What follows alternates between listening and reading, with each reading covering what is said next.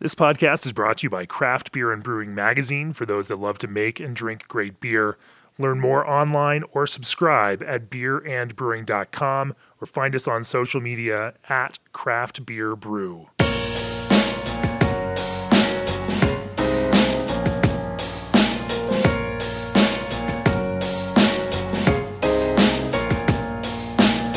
Hi, everybody. It's John Hall, senior editor of Craft Beer and Brewing Magazine. We're in Nashville. It's the Craft Brewers Conference. It's the annual gathering of brewers from around the world and around the country who come to learn about beer, to partake in seminars, uh, to shop the expo floor for everything from wastewater treatment systems to keg lines.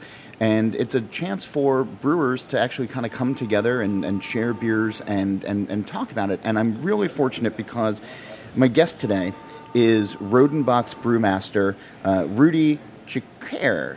Ghequire. Ghequire. Yeah. Okay, I'm, I'm terrible with, uh, I could spell it probably if I needed to, but uh, not necessarily with uh, uh, uh, uh, pronouncing it. And Yeah. you've been Rodenbach's brewmaster, you've been with the company for 33 years now. Uh, is it- 36 you know. 36 Yeah, now. All right. Well, we got to talk to your PR folks about getting an, an updated, um, um, updated bio. But Rodenbach is one of the world's most celebrated breweries, uh, I, I, I think, and and it's it, it's captured the imagination of so many folks before.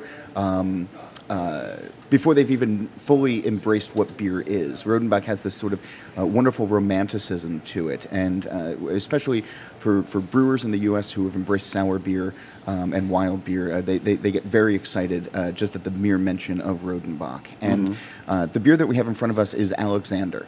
Yeah. Uh, can we start off by just talking about this beer a little bit? Yeah, like we can, but um, Alexander is one of our um, brands that is not an orig- original brand because the original brand is the classical Rodenbach. And I prefer to talk to start our talk about um, that beer Please. because the classical Rodenbach is, is the um, is a, an exemplary um, style for a style that was between the spontaneous fermentation and top and bottom fermentation. It was a way to preserve beer before people used hops, and this is, I think, one of the most important uh, things for uh, for for our brands and our brewery. And um, everyone falls in love with the wood, but the wood is not directly the thing who gives the taste to the product, but who keeps the culture inside. Okay. What date are we talking about? How, how far back does this beer go? This style of beer goes back um, to the early Middle Ages. I think it's a style that was used before the, the year 1000. Yeah, we drink now 10,000 years beer. Uh, but we only use 1,000 years hops. So that is only 10% of the whole uh, story of beer making. And if you go to, to the Andes, uh, where they make chicha beer, they don't use uh, bitter flavors. If you go to Africa, they don't use hops. So also in our area, where beer, where people started with beer making, uh, they use only herbs and spices to mask the off flavors, and not, and hops were not included. We only have to learn working with hops to preserve our beer, because people always have had a problem with acidity.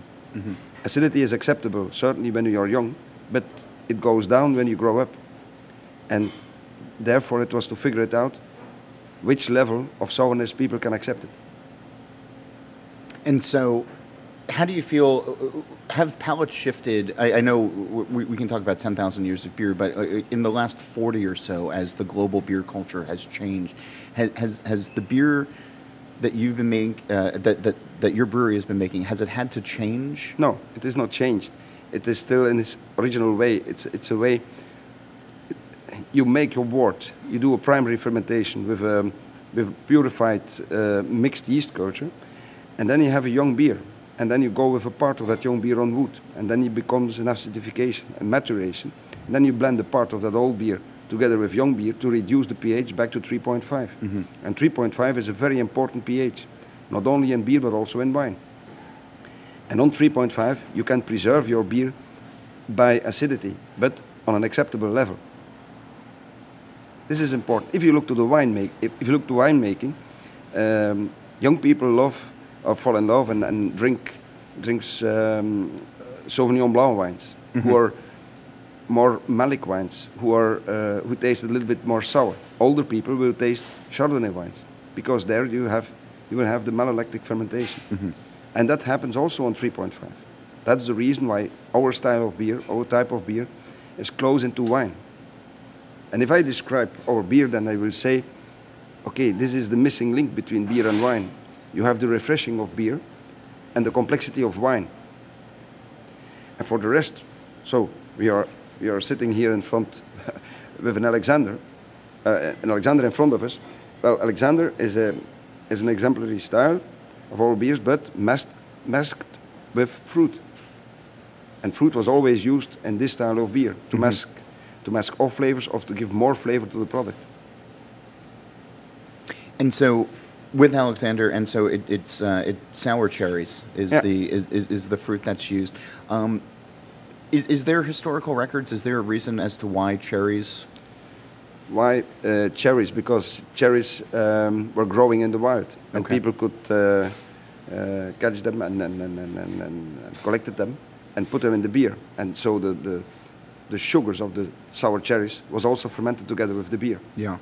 What I, that is also what they are doing uh, in, in lambic. They make um, a Kriek lambic.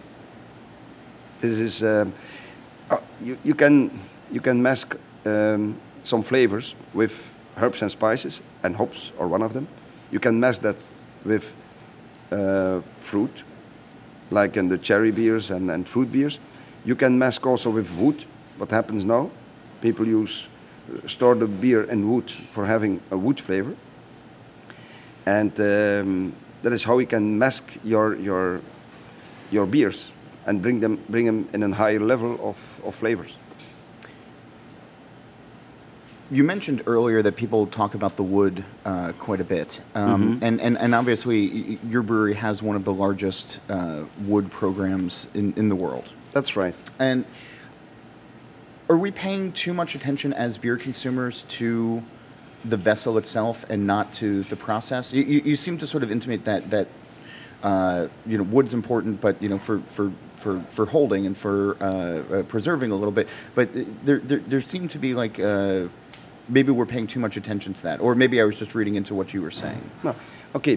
Why we are using the, the wooden vats? Because the reason why we have this wooden vats is to keep the culture. It's a, a culture of wild yeast who is at the inner side of the vats.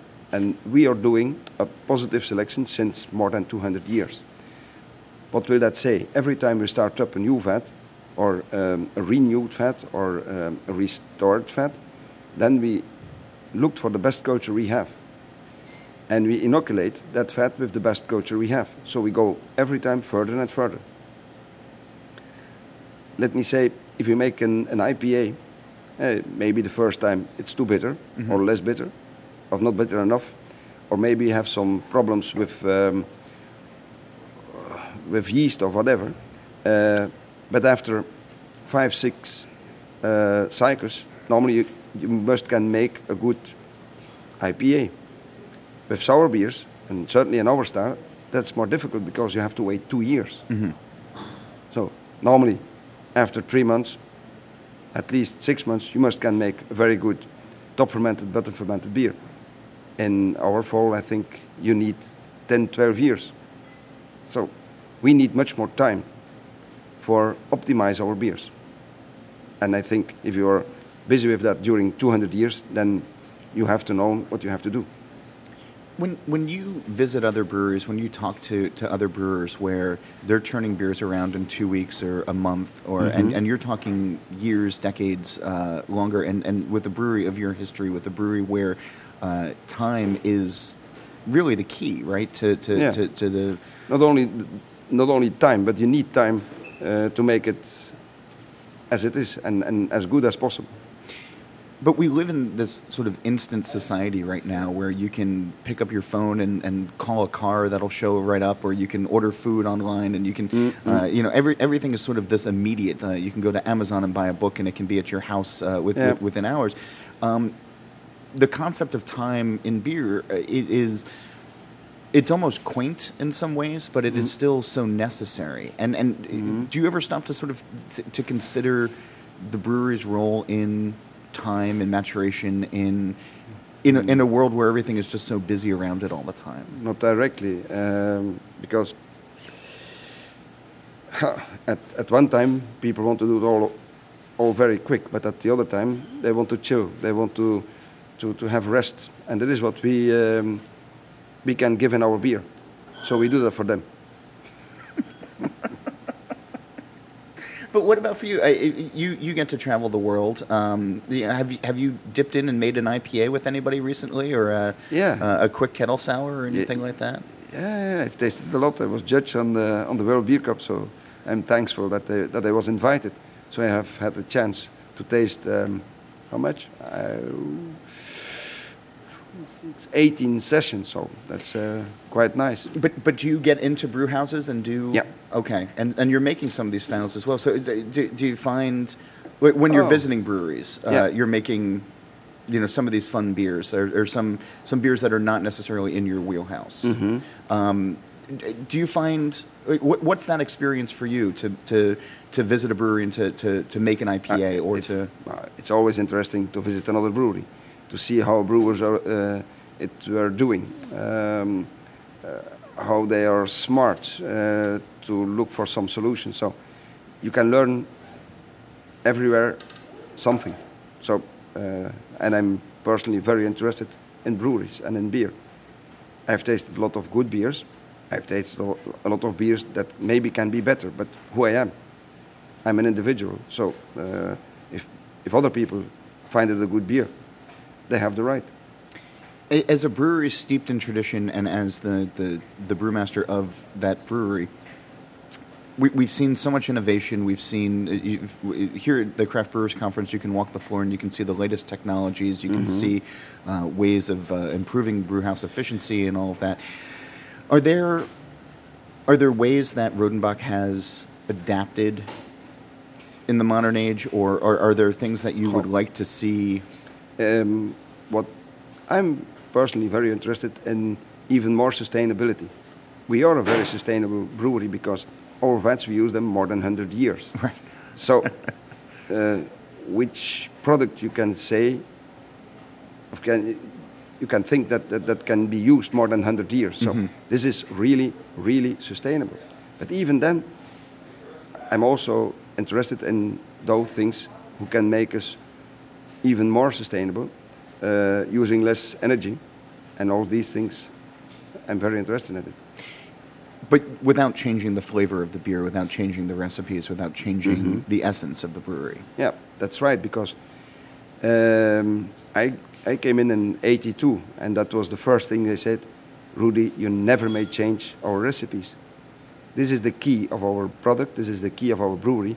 Don't damage it. And that is why I will stay. But but but that was the mandate of make the beer, but don't change the beer. Make the beer as it is, even better. We can always do better. And I'm sure also we can do even better because oxygen is an, is a, is an enemy of beer. So Yes. if you can do your production with less oxygen, because we are in an oxidative, um, we work in oxidative circumstances, eh, working in a vat, but if you can, if you can reduce the oxidation, then it is even better. Has that when so since '82, since you joined the company, uh, how how how do you feel the beer has improved? How do you feel that that that the your beer is, is becoming better. but, because- but but how do you quantify Yeah. better? What is better? Um, let me say in 82, we had uh, two filling lines, one filling line atmospheric, one filling line uh, single vacuum filler. Uh, then we have changed into double vacuum filler. Now all our beers are filled in double vacuum fillers. Um, also our keg line, uh, that was only um, uh, one rinsing step. Now it is a double rinsing step. So we try to do even better thanks to the technology of today. And that's the reason why I'm very interesting to be here, to look for the newest technology. Let me say the best available technology of today. And that's so. where do you where would you like to see the brewery go to continue to approve, uh, uh, improve? Like what, what what would be the next step? Like how can technology actually help? Yeah. You know, th- this, Um, this wonderful this established is, brewery. This is this is step by step. I cannot say. Um, I, I I see um, I see a lot of light and the hor- at the horizon. So uh, I'm hopeful, and um every time I'm coming to such an exhibition, I will find new things, interesting things that can help us. Wastewater treatment, whatever. Uh, I'd like to switch gears just a little bit and, and start talking about the brewing process. Mm-hmm. Um, how, how many brew days a year are you doing? depending of of how many brews we make a day. Yeah. So, um, but that's uh, difficult to say. I think um, 150. 150. Yeah. Okay. We And- can do more. We can do more, but uh, yeah. Therefore, you need to market. So, for uh, for for the beers that you make, though, is there like how do you approach a typical brew day uh, when you're when you, is it is it just mashing in like you would at any other brewery, or is it is it different because it's No, it's a, it's a mashing in process. Yeah. Uh, we use some uh, some um, unmalted grains and so on. So it's a it's the classical system that we use no more than 100 years. So nothing has changed. We have new machinery. That's right, but the process the is the process hasn't changed? hasn't changed. No. Going back to the wood, then. Um,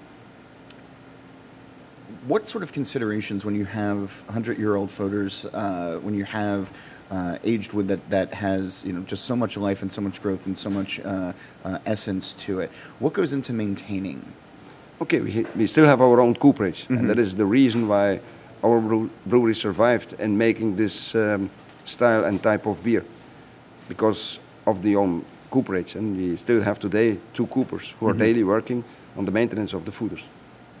But uh, so, uh, and that's obviously a special skill though for Yeah. for aged wood like that. I mean, there's certain Yeah. things that they have to sort of look at. Well, there's they, certain they- things that they can make new vats. They have made last year a new vat, but they can also maintain the vats. They can. Um, they have to clean them up at the outer side. They have to clean them up at the inner side. There is always something to do at the vats.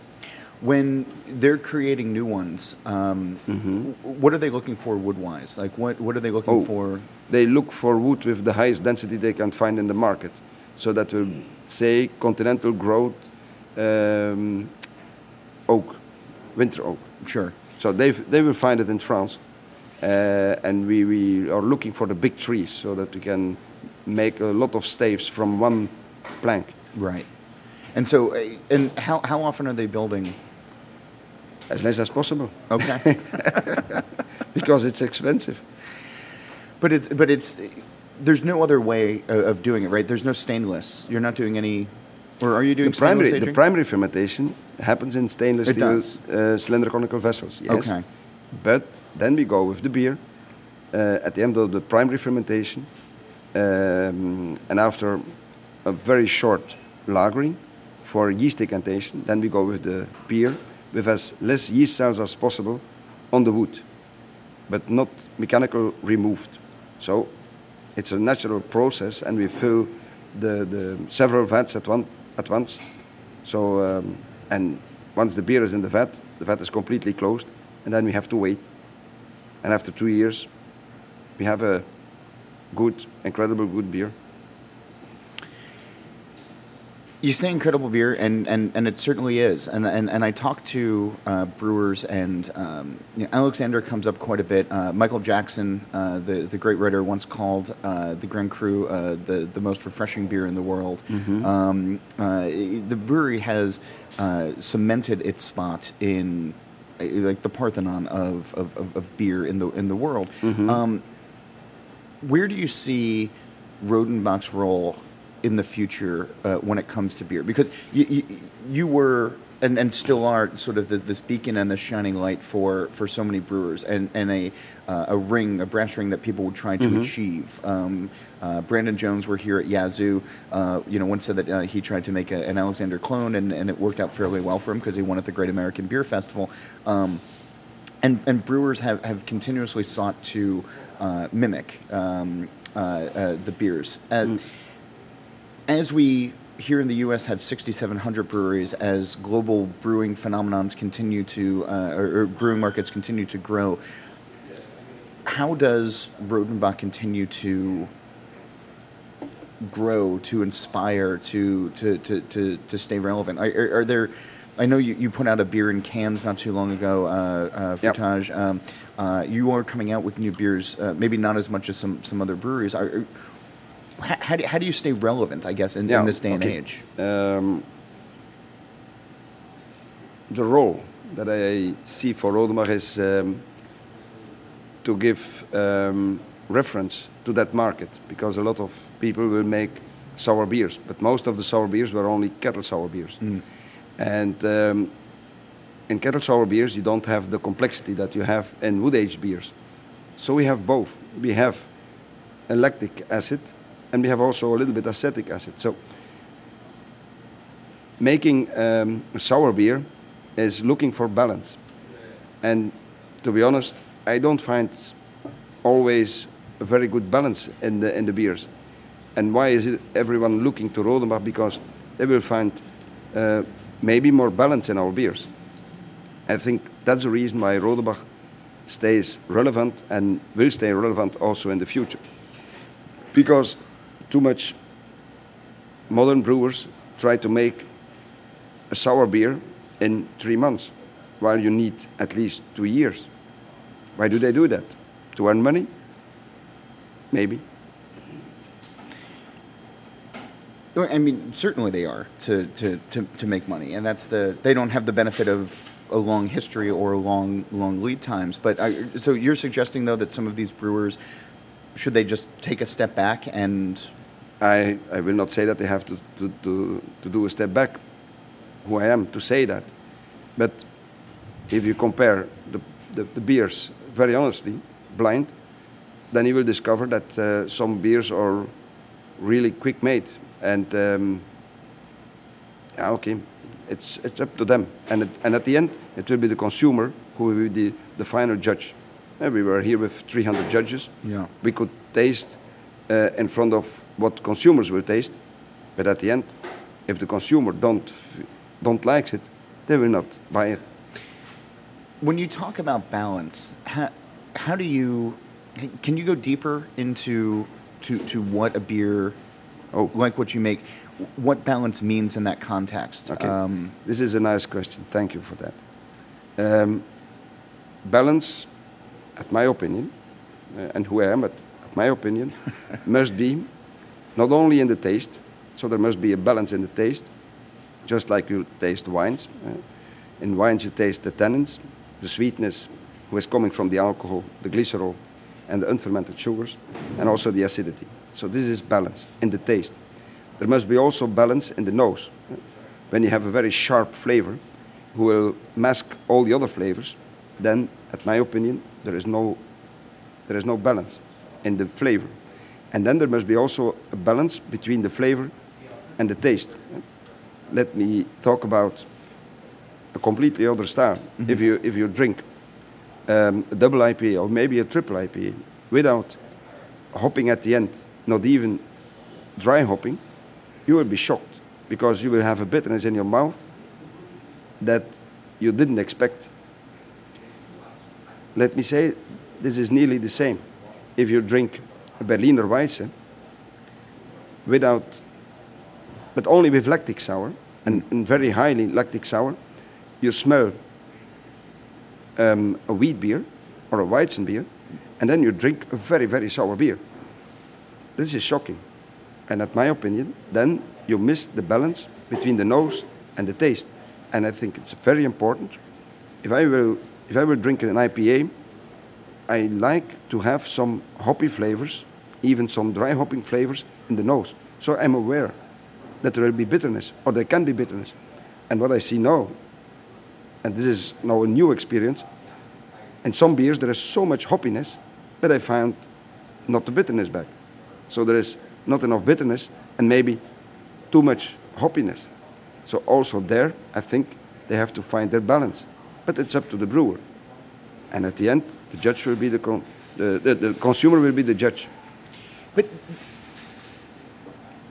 And I understand what you're saying, but I also know that there are people who line up for uh, sour beers that have been two months in a tank, uh, wherever, and, and people seem to kind of go uh, nuts for it in, in some ways. And there there is this sort of embrace for uh, it, it, they're they're excited um, uh, for for some of these beers, and I and I wonder if if everybody took a step back and had a beer that had been aged for two years uh, or or aged the right way, if if the perception would change Yeah. as well. But aging for two years, I will be clear about that. Is it necessary? It depends of the, the content of your vat. If you have a big vat, you need more time because the maturation speed depends of the volume over the inner side surface. In the past, all beer and wines were um, were maturated in big vats. And why big vats? Because people can go inside and can clean up the vat at the inner side. What I see by using used wine vats, or you cannot go inside, you cannot clean it. So they will be used after several times. In my opinion, this is a waste of material. This is not sustainable using small vats. Using a big vat is much more sustainable. But if you use a big vat, then you have bigger staves. And then you need more time. I think that the small vats that they used in wines at, at the origin were only used for the transport of the wines. And if the wines were a little bit infected with Brettanomyces, the wood flavor could mask that. And now everyone is aging wine in small vats. And they only can use them three up to five times. And then they are completely saturated at the underside with the polyphenols of the tannins and the anthocyanins of the red coloration. And then you have oxalated crystals at the inner side. Brewers are using that for aging their beers. Most of all, they added some wood chips to have wood flavor inside. I have seen it. Yes. This is, they can do that. They can do that. There's not a, a problem. But why they are doing that? You can also give a wood flavor to a beer in a stainless steel tank. Therefore, you don't need a small used wine vat. So the larger tank. So so even if it is stainless, if, if you if you wanted to have some of that wood that wood flavor, that, but you're saying bigger is It's more sustainable. yes. It's much more sustainable because the yield of the wood, if you make wine vats, is only 30% mm-hmm. from the fresh wooden trees. If you compare that with the big vats, there you have a, a yield of around 50%. First, you can use them 100 years. Look what happens by the lambic brewers. They are using their vats also quite a long time. Yes. But here, with the small vats, also the staves are very, very small, very, uh, very, thin. thin. and you risk to have uh, to have problems with that. That seems to be a tough sell though for a lot of small brewers.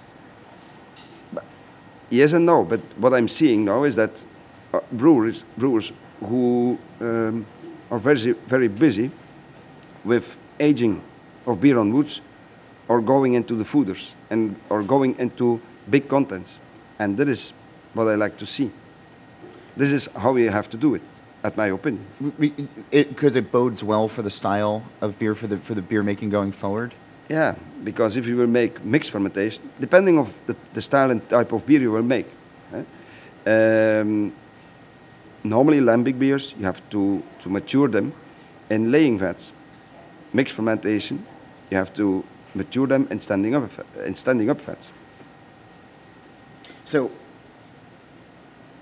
where would you like to see? Because I, I, certainly your, your your brewery has been doing this for, for such a long time, and, and, and other brewers in Belgium have been doing this for a long time. Here in the U.S., it is still very very new, um, and if you have the opportunity to, uh, you keep saying, uh, you know, uh, who are you to say? But as, as the brewmaster of Rodenbach, um, if, if you could offer advice to young brewers, new brewers, small brewers who uh, are entering into a sour program or entering into a wild program, a wood program, Yep. um, what what is one or two pieces of advice Okay. that might even just seem very simple or blatant, but that, that maybe they Yeah. haven't heard?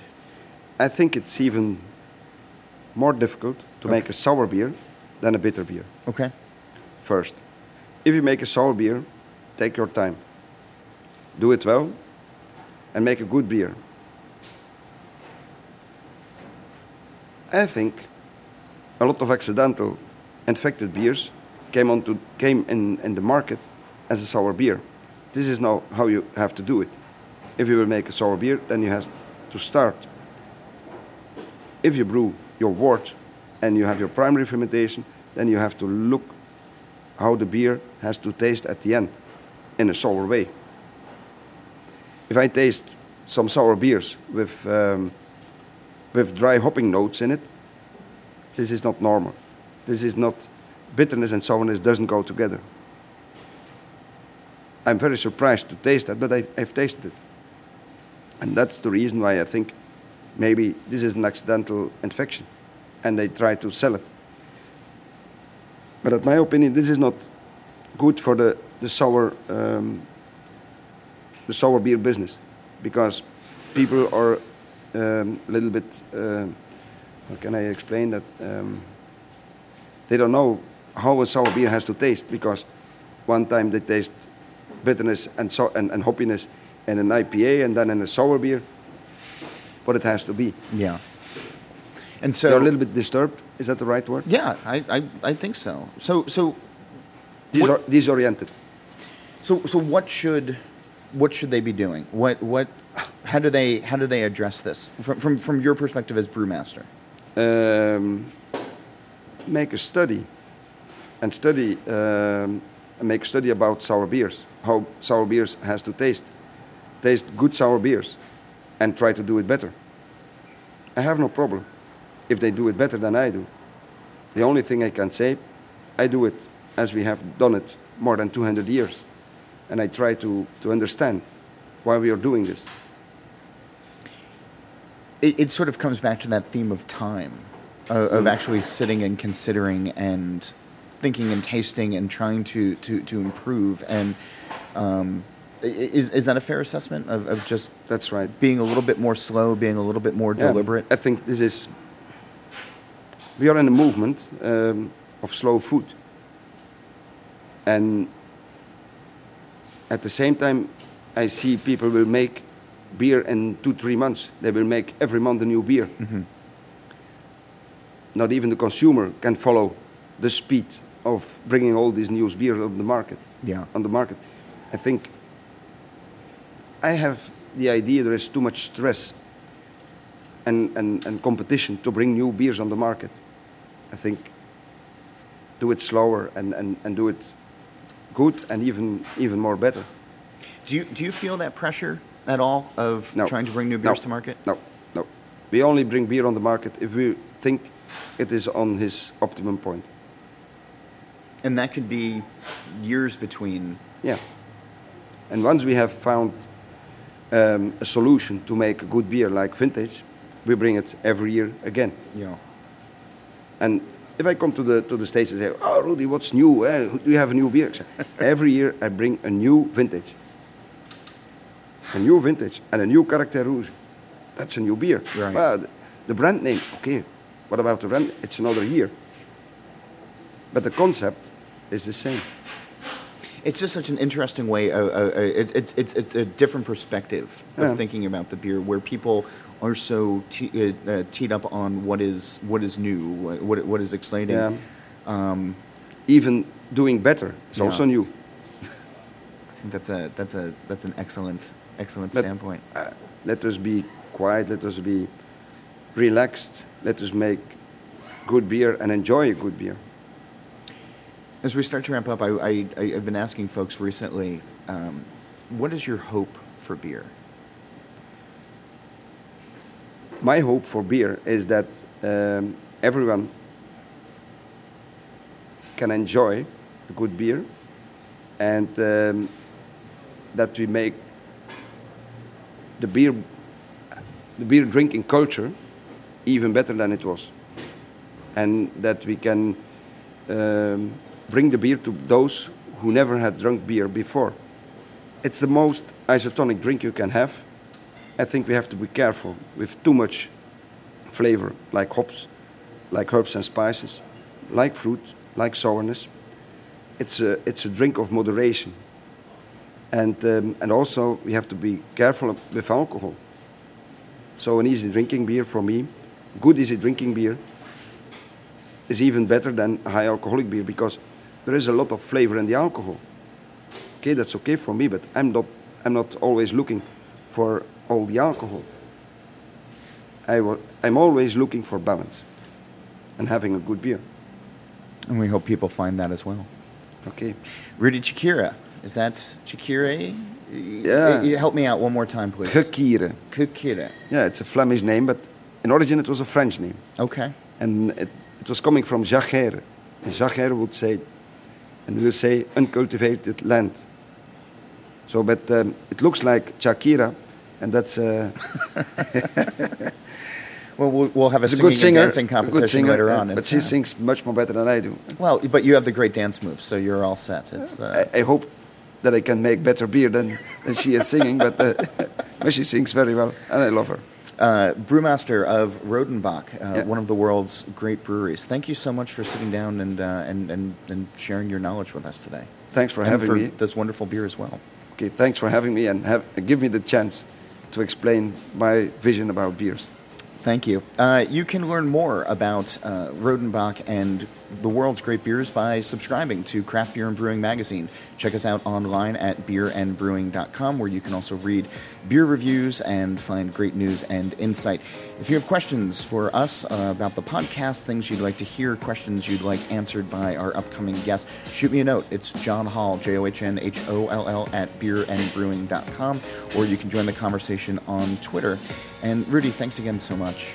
And we'll be back again next week with a brand new episode. Cheers. Thank you very much. This podcast is brought to you by Craft Beer and Brewing Magazine for those that love to make and drink great beer. Learn more online or subscribe at beerandbrewing.com or find us on social media at Craft Beer Brew.